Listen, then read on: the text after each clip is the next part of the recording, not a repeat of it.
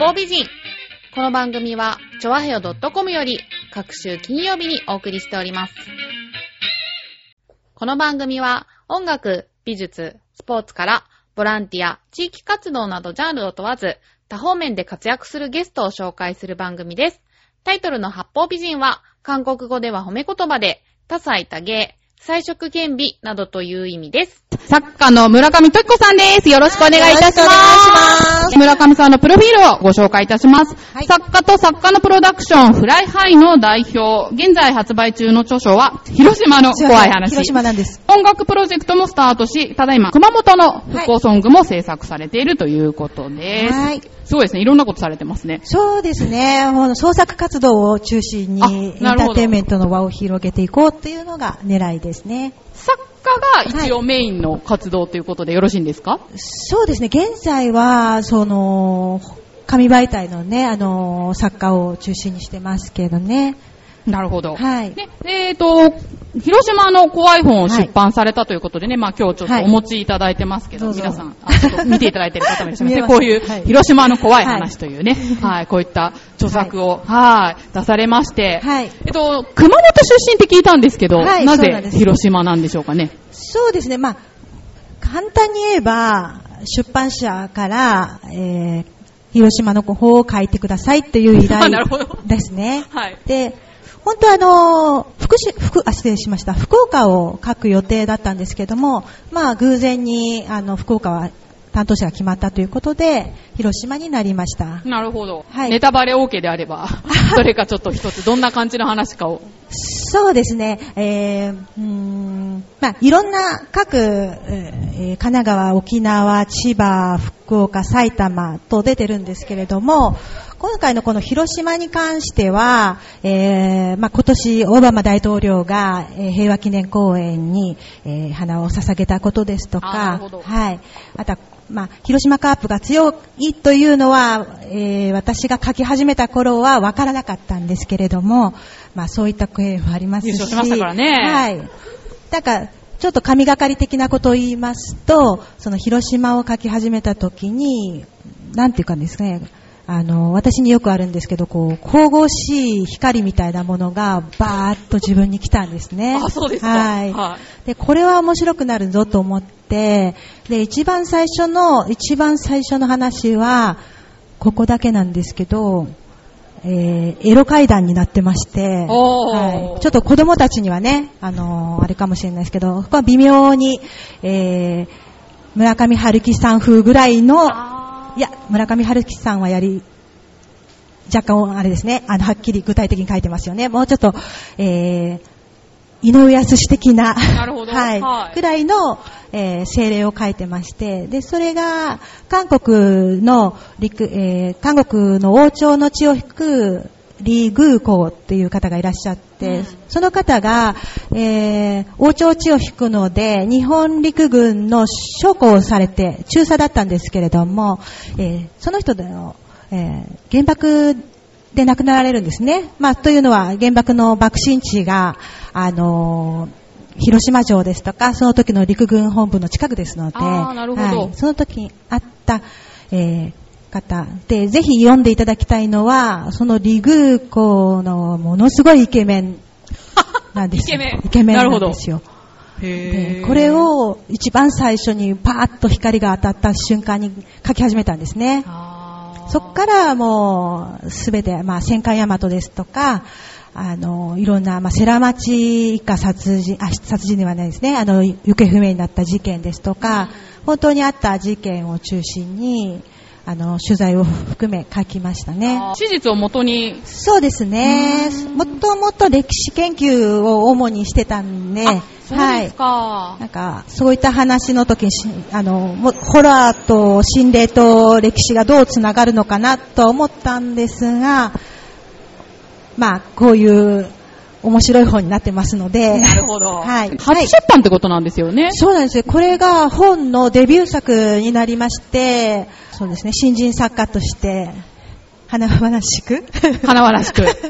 怖い話で。あ怖い話で、はい。はいデビューしまして。今後も怖い話は、そうなんですその路線で行く感じなんですか？一応ですね、このトゥーブックスさんは、あの、ご当地心霊話を、あの、中心に、この、ジャンルはですね、やってなるおられるほどので、へえーー。次は、あの、東北の怖い話がえーもう書き終えまして、11月販発売ですね。ああ、そうですか。はいじゃあもうそろそろ。そうですねで、現在は、えー北海道の怖い話を書いてます。あ、そうですか。はいえー、どんな感じなんですか北海道。そうですね、北海道の怖い話は、まあ、ちょっとゲラというか、ちょ持ってきてはいるんですけれども、えー開拓の歴史が中心で、というのはあの北海道っていうのはあの江戸時代後半に函館の港が開港になる前は、あの、まあ、松前藩っていうところが、うんうんあの、見てた、あの、見てたというか、あの、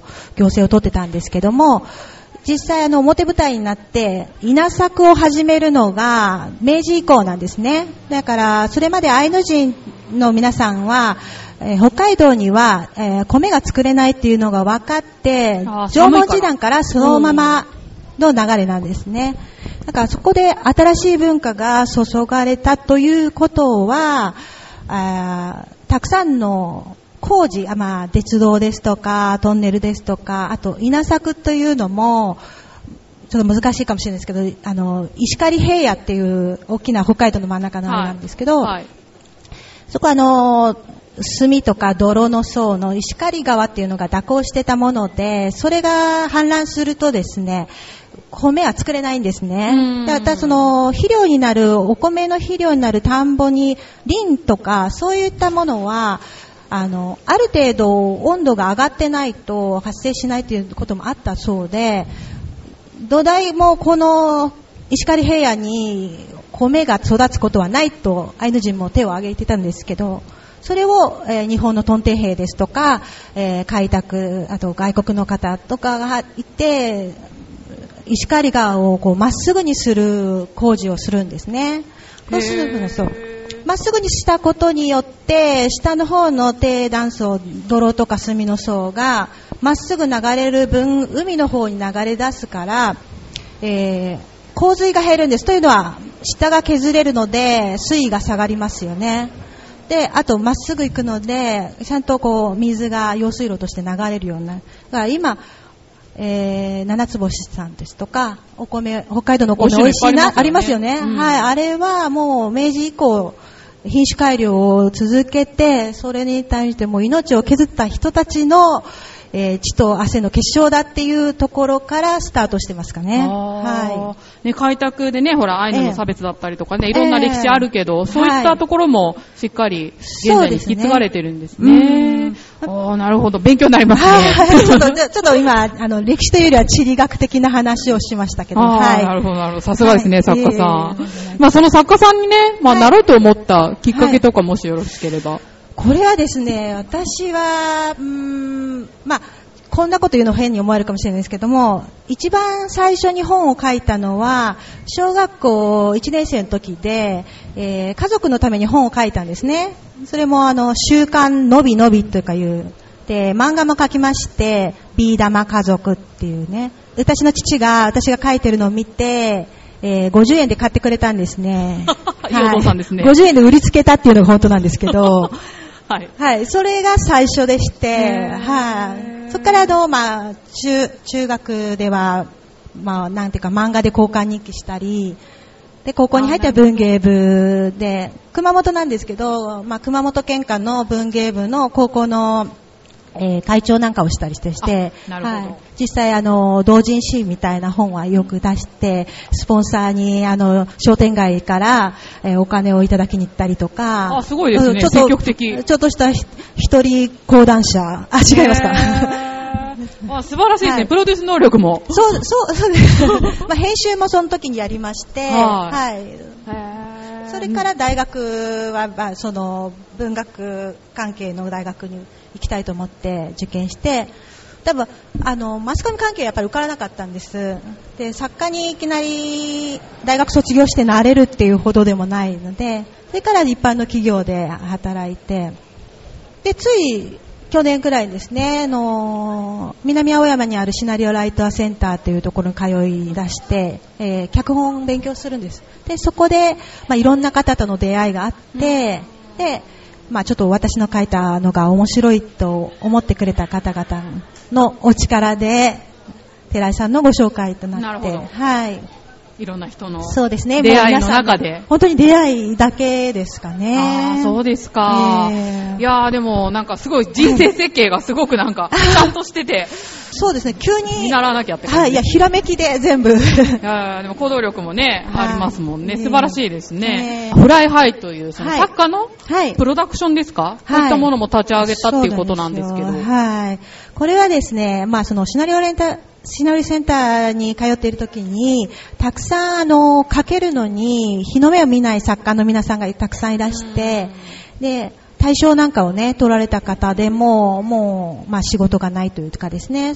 あ、そうなんですね。はい、で、まあそういった方たちに、まあ何が欠けてるかと言ったら、営業力っていうんですかね。作家さんなんてね、はい、そもそも、ね、そう。文章を書く人だからあんまり表に、そうなんですよ。ね、出るのが苦手な人の方が多そうですよね、はい、まあイメージ的にはって感じですけど。石川拓母とか、中原中也とか、太宰治系の人が多いっていうんですかね。細い感じの。はい。はいとなると、もうせっかくいいものをお持ちなのに、人脈がないければ前に出ないっていうのはもったいないと思って、私の知る人脈からこういろんな人を紹介したりですとか、そういうことがしたいなっていうのと、もう一つは、まあ、世界遺産っていうのはありますけど、まあ、自分遺産っていうものを作りたいなっていう人たちを集めて、やっぱりここはあのね、名も上げたいとかそういうんじゃなくて、自分の書いたものが世の中に残るというのを、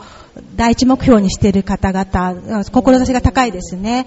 でお金に換えられなければ生活は確かにできないんですけれども、まあ、ある程度、それをもう自分で分かって、自分の遺産を残したいっていう文化遺産は自分の想像の中にあるっていうのが私の考え方なんですけども、まあ、それを理解してくださる方々の集団を作りました。あなるほど、はい、例えばどういうそうですね、作品になるんですかね、その場合。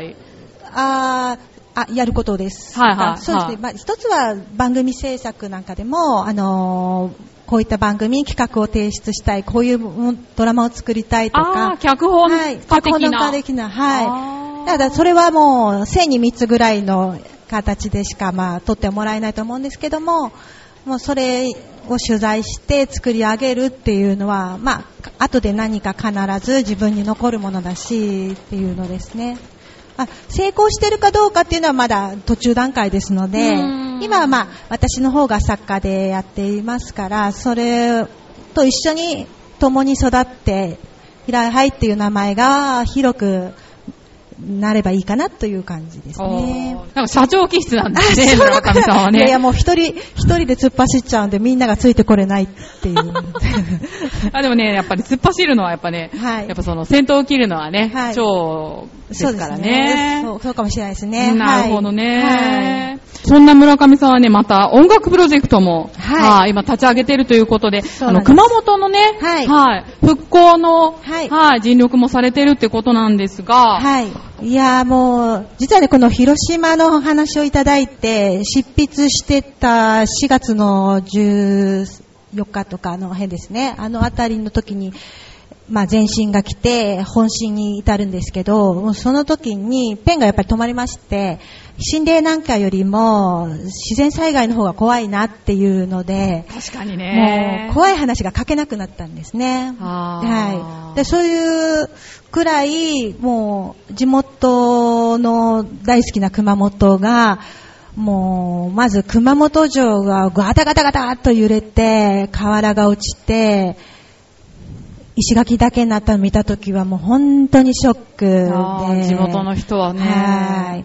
で、母なんかもやはりその本震の時は震度7ですかね。もう、はい。家に入れなくて、外に出たんです。で、外に出たら、目の前が中学校で、ああ、あの、避難所になるんですけども、まだ3月、あ、4月の夜っていうのは、熊本っていうのは夜と昼の気温差がすごく激しいんでね、夜はすごく冷えるんですよ。そんな中に夜中の1時半ぐらいにお年寄りが、あの、キャンプなんかやったこともないような人たちが、ずっと、あの、地べたに寝るっていうことを続けて、で、しょうがないからみんな車に寝る。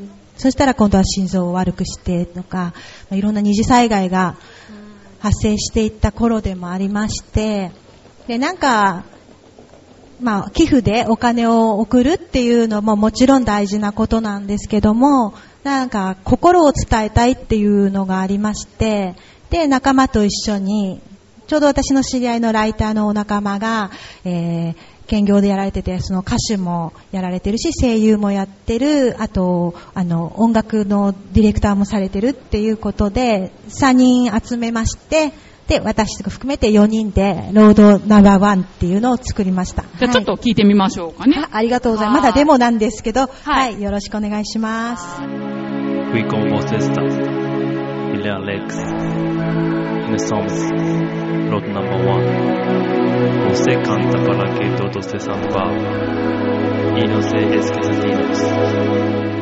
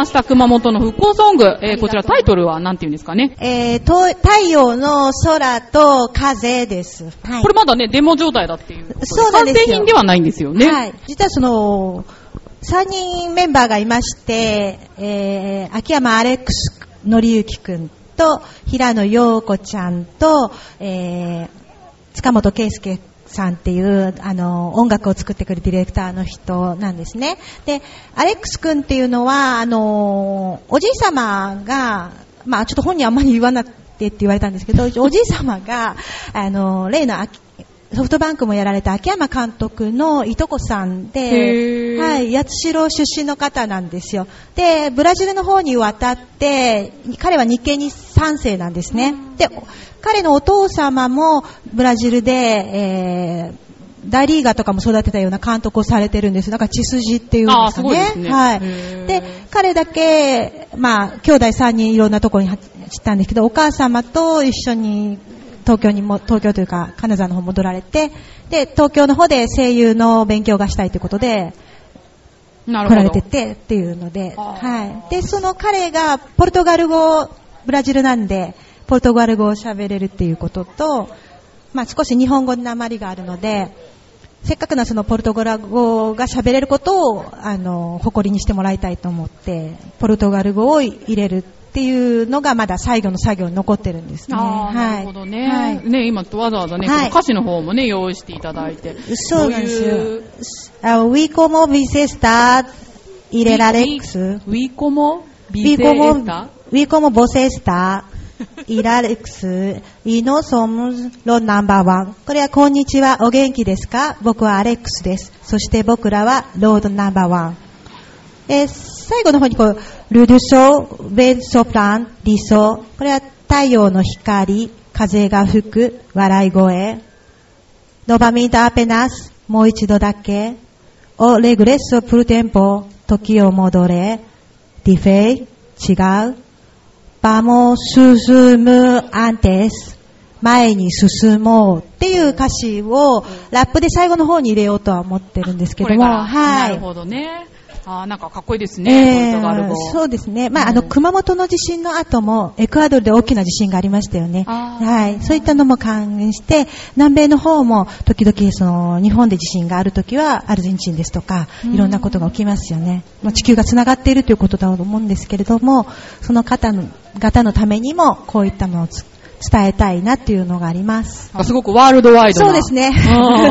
そうなんですよ。完成がね、楽しみですね。はい、もし完成した際はね、ぜひね、またこちらも。ぜひ、よかったら、ロードのメンバーも、ぜひ、ぜひですね、連れてきます。ご紹介させていただけたらと。はい、お願いします。前にね、村上さんから聞いたお話で、崩れた熊本城から、石垣から、なんか観音様の絵が見つかったっていうね、辛いきっかけではあるんですけど、まあちょっとそんな話も聞いたんで、それもちょっと、お話ししていただけたらと思うんですが。すね、はい。まあ、まだ、あのー、地質学者さんですとか、うん、歴史学者さんですとかが今熊本の方に向かって調査中だと思うんですけれども、その石垣が崩れた時に、要は熊本は加藤清正が熊本城を建てるまでは、あの、歴史がわからなかったんですね。その熊本城の前に何があったかっていうことがわからなかった。で、その石垣を崩れた石垣をよく見たら、いろんな文字ですとか、あ観音様の絵があったっていうことで、あのー、これはもう新しい歴史の発見があるかもしれないっていう、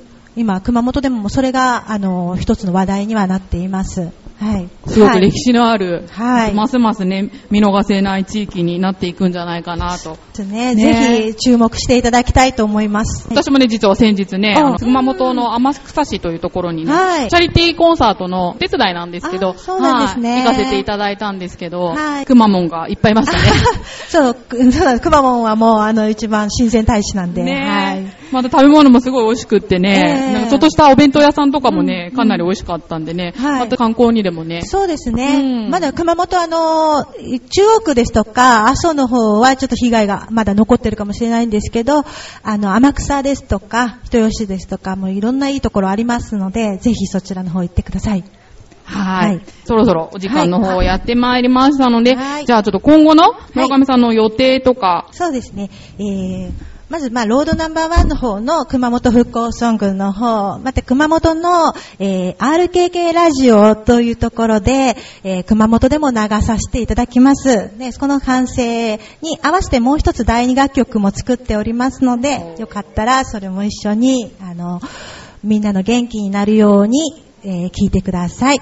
で、あとは、まあ、ちょっと番組のちょっとした配信の番組のお手伝いをする予定でもいます。で、えー、私が結構イケメンイケメンと言ってますけれども、まあイケメンに関わらず、イケてる女子もやりますので、あの、そういうのが、ことがみんなの元気につながると思ってやっていますので、はい。そう、イケメンっていうのはちょっと聞き逃せないんですけど。そうですよね。具体的にどういう番組を配信するんですか？そうですね。ちょっと、あの、会社名は言えないんですけども、あの、配信の方で流さする、まあ、ニコニコ動画ですとか、あ、なるほど。そういった、あの、制作会社がありますので、で、そっちの方で、あの、声優さんですとか、俳優さんですとか、あと、イケメンが何かをするんですか？そうです。イケメンが何かをするんです。何かをする何は決まってないんですか？そうですね。何がいいかなと思って。あ、まだ考えてるんですけど。はい。やっぱ MC の方が思いっきりいじっていただくような番組の方が、あとまあ私の個人的な、